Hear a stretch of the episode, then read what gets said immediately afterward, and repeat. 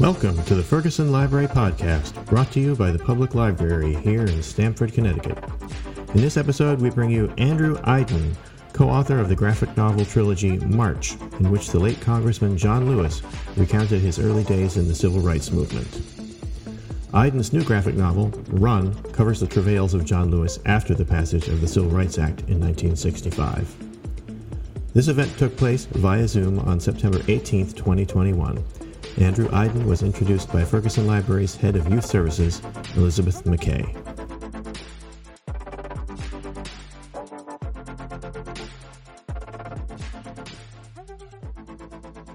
I'm really looking forward to being able to introduce Andrew Aydin. He worked with Representative John Lewis. He's an Atlanta native. He served for more than 13 years on the staff of Congressman Lewis, predominantly serving as um, a digital director and policy advisor.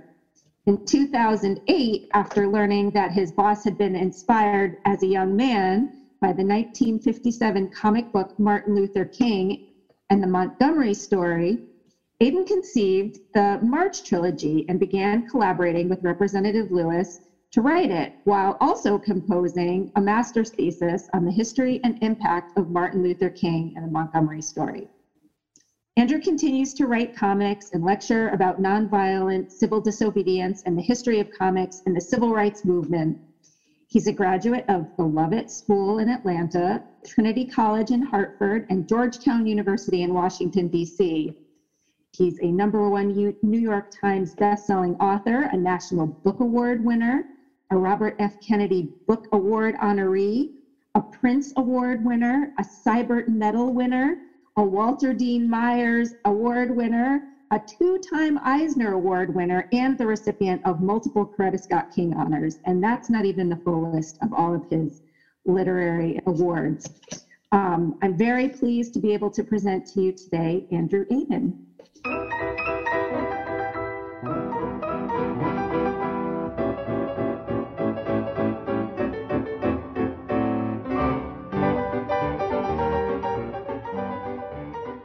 Thank you so much, Liz. It's great to be with everybody. Uh, my name is Andrew Aydin. I started out in Connecticut uh, when I went to college, and um, but it really all started for me back in Georgia, where I grew up.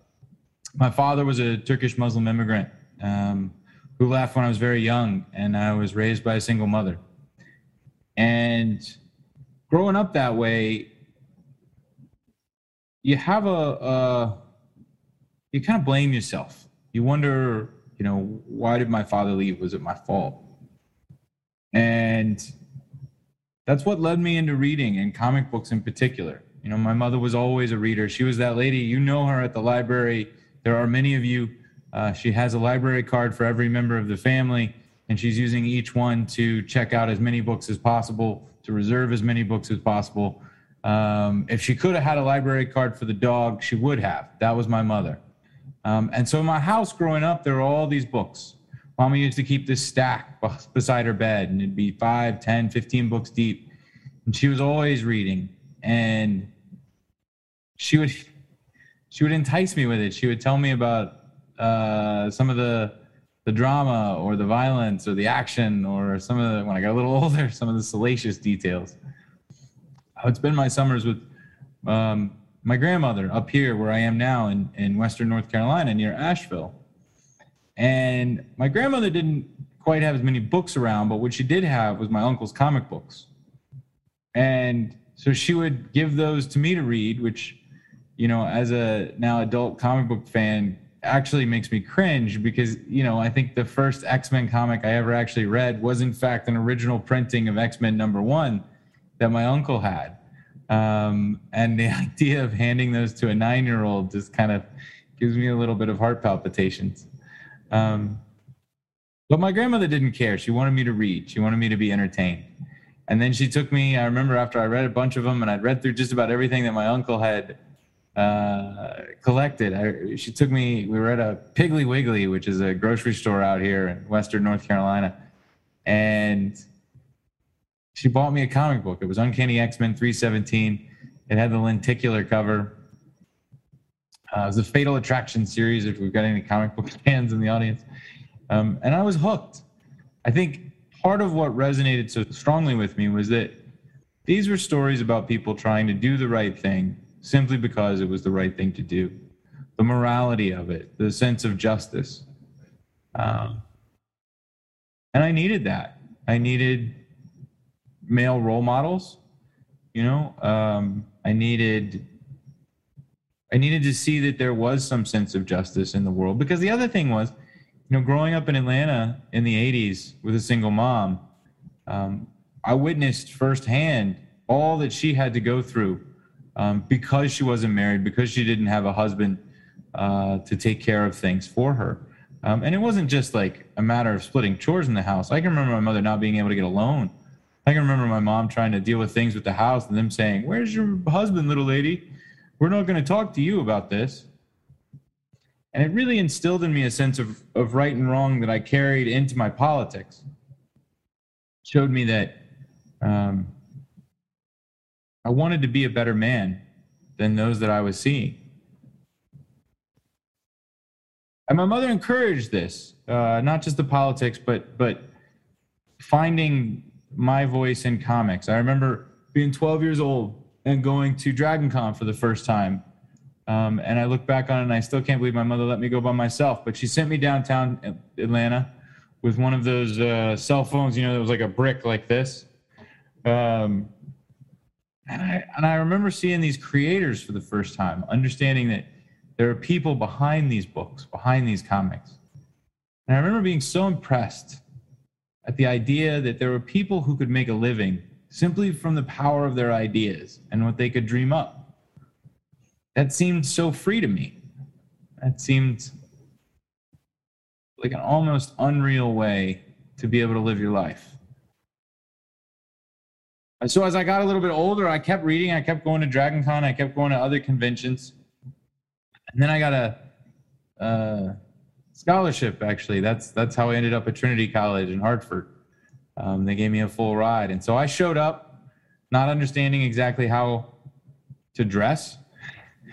Um, it's very warm in Georgia and it's very cold in Connecticut. So I remember, I remember my first snowstorm at school and, you know, I, I, I didn't have boots. Uh, I had a jacket, but I did not have what you would call a coat.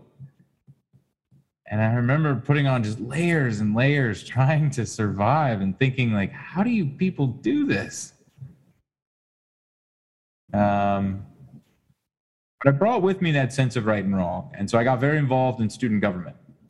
Um, I was that uh, nerd uh, that was vice president of his student government his sophomore year of college.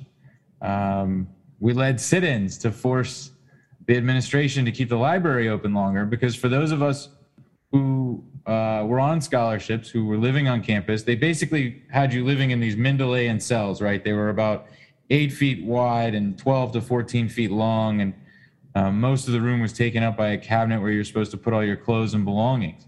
And so if you wanted to study, if you wanted to have some quiet time to work, you really had to go to the library because just imagine dozens and dozens of those rooms all next to each other with all these hormonal teenagers running around doing what they do. The rich kids had the housing off campus. They parents got them apartments and things like that, and those weren't available to us on scholarship. Um, and so when they closed the libraries at 10 and 11 o'clock, we thought that was ridiculous because we had so much more work to do. So we wrote a letter. We followed the nonviolent process, not having ever met John Lewis uh, up to that point, though he was my congressman since I was three years old. Um, and we forced them to change that, and they kept it open. Um, and I remember thinking how amazing it was to me that there was actually a way to use your youth and your passion to force change when others didn't necessarily see the necessity. And that had a big impression on me. So then I started interning for uh, uh, Kevin Sullivan, who became the lieutenant governor. Um, and he really was a mentor for me in those early years. Um, he took a liking to me. I think, you know, we were two kind of chubby, dark haired kids. and, um, and he gave me a chance and he let me start on his staff after I graduated. um, working as a special assistant, sort of being his floor assistant when he needed me, and going to events and helping him with whatever I could. And I'll never forget my first day in the state capitol. Um, it was the day after graduation. I never took a break. Uh, I graduated on a Sunday and I started to work on a Monday. And my mother and my grandmother showed up because they hadn't gone home from graduation yet. And part of me always believed that they showed up because they wanted to make sure I was telling the truth, that I was really going to work in the state capitol, that I was really working for the lieutenant governor. I'll never forget them peering their heads into the office as I'm sitting there and totally mortified and embarrassed that there's my mother and my grandmother on my first day of work. And they said, Oh, don't mind me. We're just looking around. And it's like, this is an office place. It's hard not to mind them. And they walked all the way into the lieutenant governor's office. And he looks up from some meeting and he says, Can I help you? And then they introduced themselves and he was very kind. And then I took them to lunch. And that's where it really started for me in politics. Um, I went to work for John Larson after. I handled veteran affairs. Uh, so that meant that I was doing casework. Um, casework is, is not glamorous, it's very difficult. And this was at the height of the Iraq War when we were bringing back dozens and dozens of soldiers into Hartford uh, every day who had come from Iraq, who had come from Afghanistan. And we didn't, we weren't prepared. We weren't able to bring back their medical records or preserve the necessary information so that when they came back to the United States, they were able to get the care that they'd been promised through the VA system.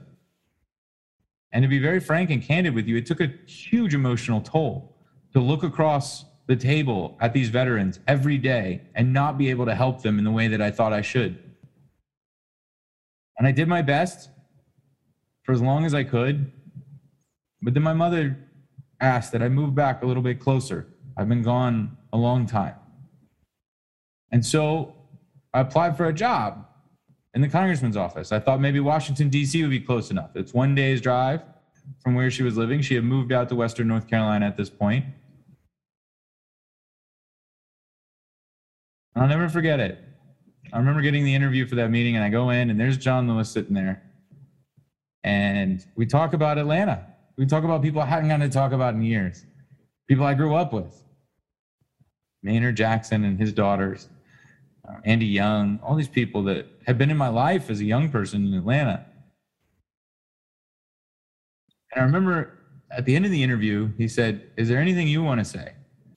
I said, Not really, sir. The only thing I would say is that, you know, I'd worked for a number of politicians before, and um, every time my mother said, Oh, that's nice, but I, I've never really heard of them before. And then I told my mother I was interviewing for a job with John Lewis. And my mother said, Oh, that's great. He's a good one. And the congressman kind of got that half smirk that he would do, you know, where he's like, and he turned and he said, Well, why don't you go call your mom and tell her you got the job? And that's where it started. That's how I started with Congressman Lewis. You know, it was a difficult time back then for the congressman. He um, he had a number of setbacks. Uh, I think the John Lewis that we celebrate today was not the John Lewis that I started working for. I started answering his mail. And I remember being shocked at the backlog. You know, his office had had some challenges with management and things. Um, and there was tens of thousands of letters, and it was my job to sift through them all and to make sure that everybody got a response. Because to the congressman personally, each letter was very important. It is how he met Dr. King. It was how he became a part of the movement by writing a letter and, and getting that response. So I got to work. I started to learn his voice, uh, learned a lot about him. And he took a liking to me. So that then, about a year later, when he had a primary challenge, he asked me if I would come down and serve as his press secretary on the reelection campaign. And I was ecstatic. But I didn't understand exactly what the challenges were. I was in Washington, and it wasn't until I got down to Atlanta that I understood how much blowback he had received for his endorsement of Secretary Clinton. That he was targeted Uh, in, a, in a way that I think, hurt him very deeply because it questioned his very involvement in the movement, his commitment to the cause. And that was everything to John Lewis. And so on that campaign, the big question became how do we tell people, how do we show people what John Lewis was had accomplished in his life? How do we tell that whole story? And I was definitely the youngest person invited to be in those meetings. And as I heard so many ideas about essentially different variations of we should do a documentary, I couldn't help think that that wasn't enough. That my generation needed more. And so we carried on, and I got to hear more stories that I'd never heard before that weren't in books. As the congressman and I traveled around the district, as he gave speeches, as he talked to school children, I would hear these stories about SNCC and the role that the young people played in the civil rights movement and the unbelievable power they were able to recognize through their organizing. I heard the stories of the sit in movements and how in Nashville they were able to differentiate themselves and, and lead to essentially uh, stronger reforms and a bigger movement than other places because they were disciplined, because of their leadership, because of their community in the sense of essentially their commitment. And I remember thinking, why had nobody told me these stories before? I grew up in Atlanta. John Lewis had been my congressman since I was three years old. And yet the version I always heard was about the March on Washington and Selma. That was it. Those were the versions they told me. I didn't understand that the March on Washington couldn't have been possible without the freedom rides because you couldn't have brought that many people of color to Washington on segregated buses. You needed the buses to be integrated to stage such a large action. And I didn't understand how the Freedom Summer and the challenge of the Democratic Convention in 1964 set the stage for Selma to be possible, that it elevated the issue of civil rights and, in particular, voting rights to the national stage so that it forced LBJ to act when Selma happened. So I remember hearing all these stories and just being amazed and, and just coming to love this man even more than I already had. And then when the campaign was almost over, we started talking about what we were going to do after. You know, it's one of those late nights, you're tired, you're sweaty, you've been out all day, you got a little bit of sunburn. And some folks were saying, you know, I'm going to go to the beach, I'm going to go see my parents. And I said I was going to Dragon Con again. And everybody laughed at me. All these uh, stuffed shirts and well heeled political operatives, they just kind of went, oh, well, there goes that nerd again. Except for one person. I heard a deep voice from the back of the room say, Don't laugh. There was a comic book during the movement, and it was deeply influential. And that comic book was Martin Luther King and the Montgomery story. Sold for 10 cents. It was 16 pages cover to cover. It was done in a beautiful studio house style from the 1950s. And I remember going home that night and looking it up on the internet and just being amazed at how well done it was. I mean, it was this introduction to Rosa Parks and Martin Luther King and Gandhi and nonviolent civil disobedience. I remember sitting there thinking, well, why isn't there a John Lewis comic book? And the more I thought about it, the more I realized that could be the solution to our problems, or at least a big part of it. So I went back to work the next day. We had a number of one of those meetings. We talked yet again about documentaries. And then I raised my hand and I said,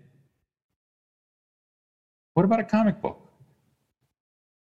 And again, as much the same reaction. I got laughed at. Even the congressman thought it was a little bit preposterous. I think at one point he said he thought I'd lost my mind.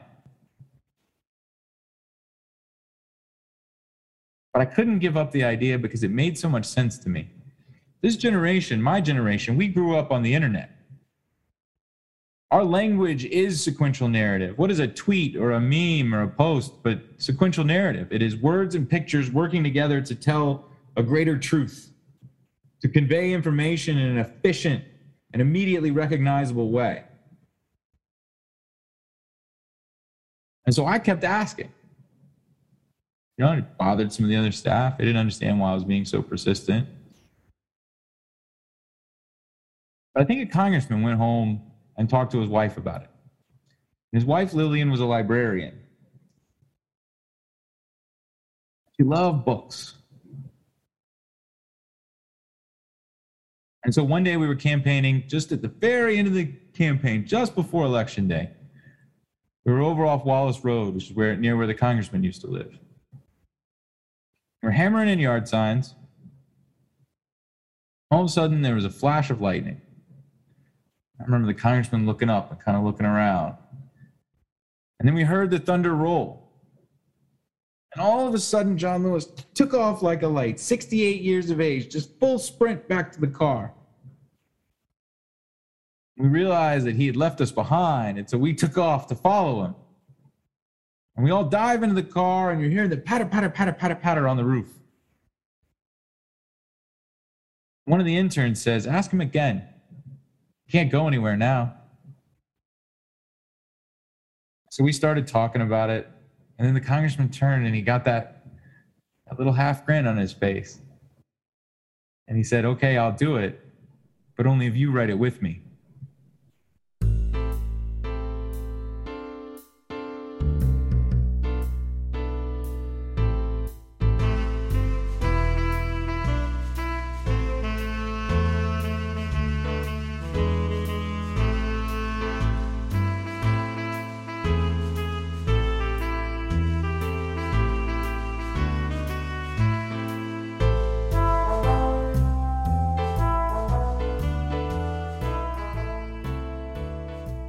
Moment changed my life. I'd never written a comic book before. I didn't know what I was doing.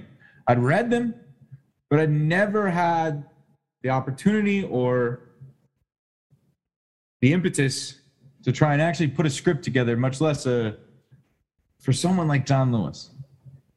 And so we spent the next two and a half years trying to figure out could we find someone to publish it? Was anyone interested? Could I do it? I ended up writing what became March Book One entirely on spec, just to prove that this could work as a comic book. And most of publishing said no. All these fancy New York publishing houses that you think of that ushered in these great works, they said no. So we found a teeny tiny publisher of four people that I pitched over the table at a comic book convention They introduced us to Nate Powell. And that's how this process began. We didn't know if it would work. I think some people believe that that was our only goal was just to tell people about John Lewis. But one of the things I did at the same time is I started working on my master's thesis at Georgetown. And, you know, it seemed perfectly reasonable. I was going to work full time on the Hill. I was going to write a series of graphic novels, and I would get a master's degree. No need for a personal life. And when it came time to write my thesis, they asked, you know, they say they give you this talk about like, well, you're going to have to spend a lot of time with this. What do you really want to know more about? And I said I wanted to know more about Martin Luther King and the Montgomery story. I wanted to know how it was made, who made it, how it was used. They thought I was a little nuts, but they agreed. I had a wonderful thesis advisor. She was an economist at the World Bank, and she was Japanese. So she understood the power of comics. It was part of her culture. So I set out trying to figure out exactly how they used Martin Luther King in the Montgomery story. And we found several things.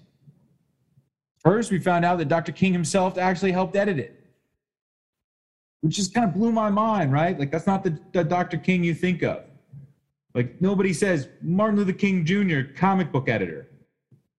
And yet, there we were. We had the letters, we had the information, we had his words offering his guidance on the script. And what's funny is it was just sitting in an archive available online at Stanford, but nobody had put two and two together about what he was talking about. And then we found, because I was fortunate enough to have Jim Lawson, the congressman's mentor from Nashville, helping me with my thesis, and who had used the comic book in some of the earliest workshops he led before he even went to Nashville, when he was working as a field secretary for the Fellowship of Reconcilia- Reconciliation. And he had led workshops in the Midwest as early as 1958. And that they had been given the comic book, and that the students on their own after these workshops went and led sit ins, actually understood the philosophy. And that all of this came about because they were on something called, called a reconciliation tour. Essentially, Jim Lawson and his colleagues had gone all throughout the South and the Midwest, and wherever they would be had, to schools and libraries and church basements, giving nonviolence workshops and giving the comic book to anyone who would listen and who would take it with them and spread the gospel. And so, as I put all this together into my thesis, and I was telling the congressman all about it, it's funny, you can actually go back and look. There's a 2012 clip as I had just finished my thesis and turned it in. We were on the way to finishing March, and, and this comic had been translated into Arabic and used in the Middle East. It was part of the, the, the Arab Spring. In Tahrir, it was used in Tahrir Square.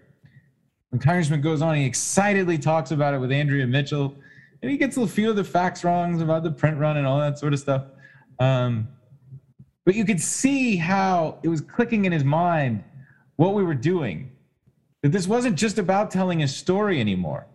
That this was about inspiring a new nonviolent revolution that we had to tell each of these chapters and leave all of these lessons behind so that there would be a handbook, a guidebook for young activists coming up to understand their power, to understand how another generation had done it, so that they would be able to take the reins and lead when John Lewis was no longer able. We didn't know it was going to work, but the first inkling we had that we were onto something rather substantial Came just before book one was released. About a week, I got a phone call from a reporter at the Wall Street Journal. Nice guy. I've gotten to be really good friends with him since. This is the first time I'd ever heard from him, and he said, Look, I'm calling because I wanted you to know that I read your book and I loved it. But I thought you'd be interested in knowing that my nine year old son read it, and now he's gone and put on his Sunday suit and he's marching around my house demanding equality for everyone. And that was it. The idea that we could instill a social consciousness in every nine year old in America. It was like a lightning bolt moment for us that it was working. But before the book had even been released, putting this book in the hands of a nine year old could engender such a response. We knew we were on the right path. So then we set out to essentially replicate what it was that Jim Lawson had done. We led our own reconciliation tour for years with each book and even beyond.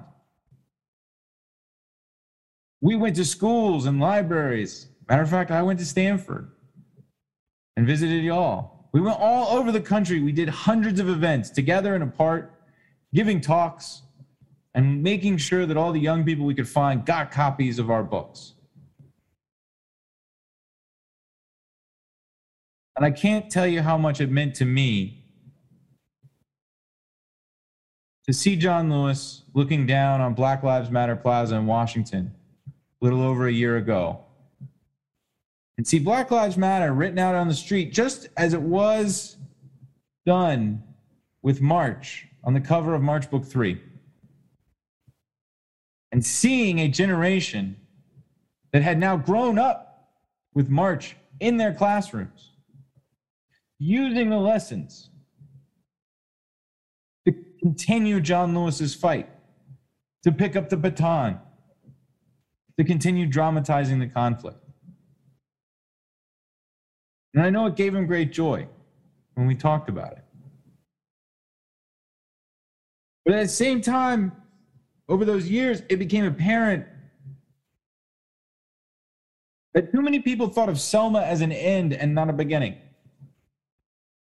That they had this false understanding of Selma as an event that fixed so many problems instead of a high point on a long road. People did not understand that the pushback to the Voting Rights Act, that the attempts to undermine and weaken its protections began immediately after its signing. And they didn't understand that John Lewis continued to have to fight this fight, not just for the protections of the Voting Rights Act, but some of the most basic protections of the Civil Rights Act, which is more than a year old.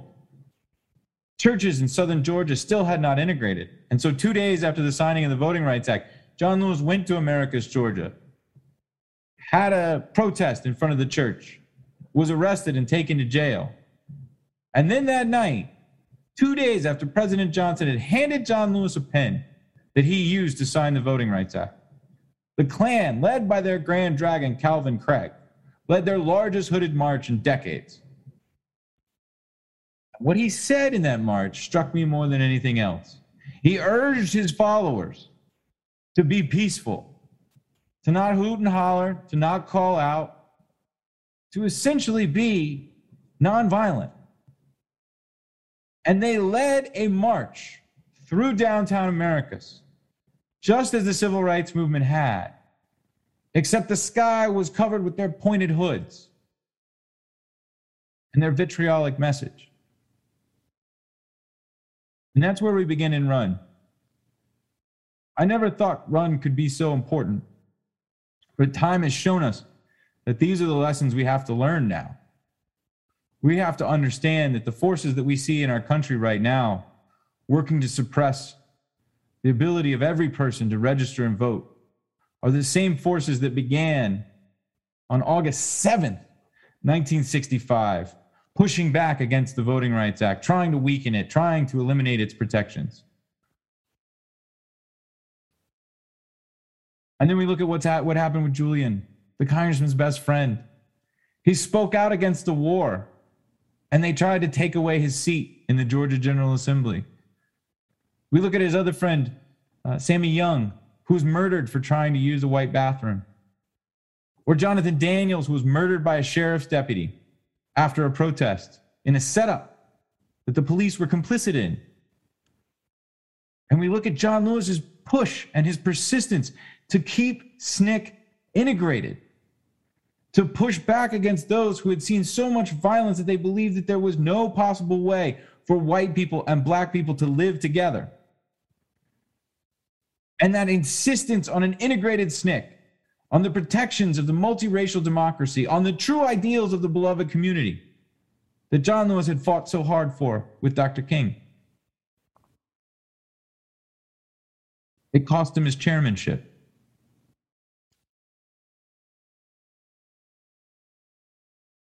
And then when his colleagues in SNCC began behaving in ways that he did not find moral or ethical, trying to undermine Dr. King, trying to sabotage his efforts, John Lewis again showed the moral courage and resigned in protest.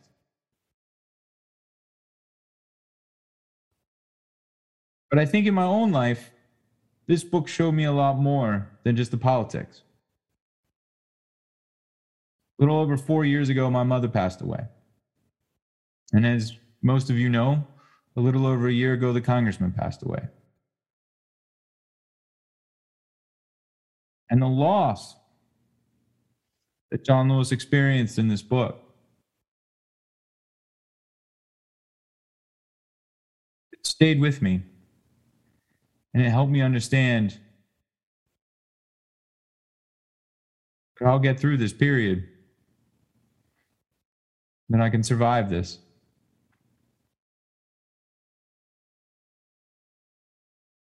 I remember showing him some of those last pages and hearing in his voice how excited he was to see himself, to see this story told. Because we all want to imagine John Lewis the hero. We forget how many times he had to pick himself back up. We forget about the losses. We forget about the body blows that didn't come on camera or on a, on a, on a courthouse steps. We forget about the betrayals. We forget about how he suffered and then reinvented himself into something new. And that's what Run is about. Run is about how John Lewis came from being an activist and went on to become a public servant. In many ways, it's a call to action for all of us. For those of us who've marched and protested, been in the streets over the last decade, we have a new mission. John Lewis gave us our marching orders. It's time for us to run.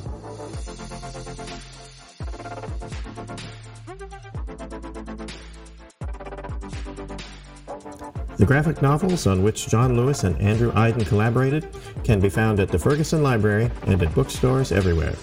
You can learn more about Andrew Aydin at andrewaydin.com. That's A N D R E W A Y D I N dot C O M. And for more information about the library, you can always visit fergusonlibrary.org. Thanks for listening.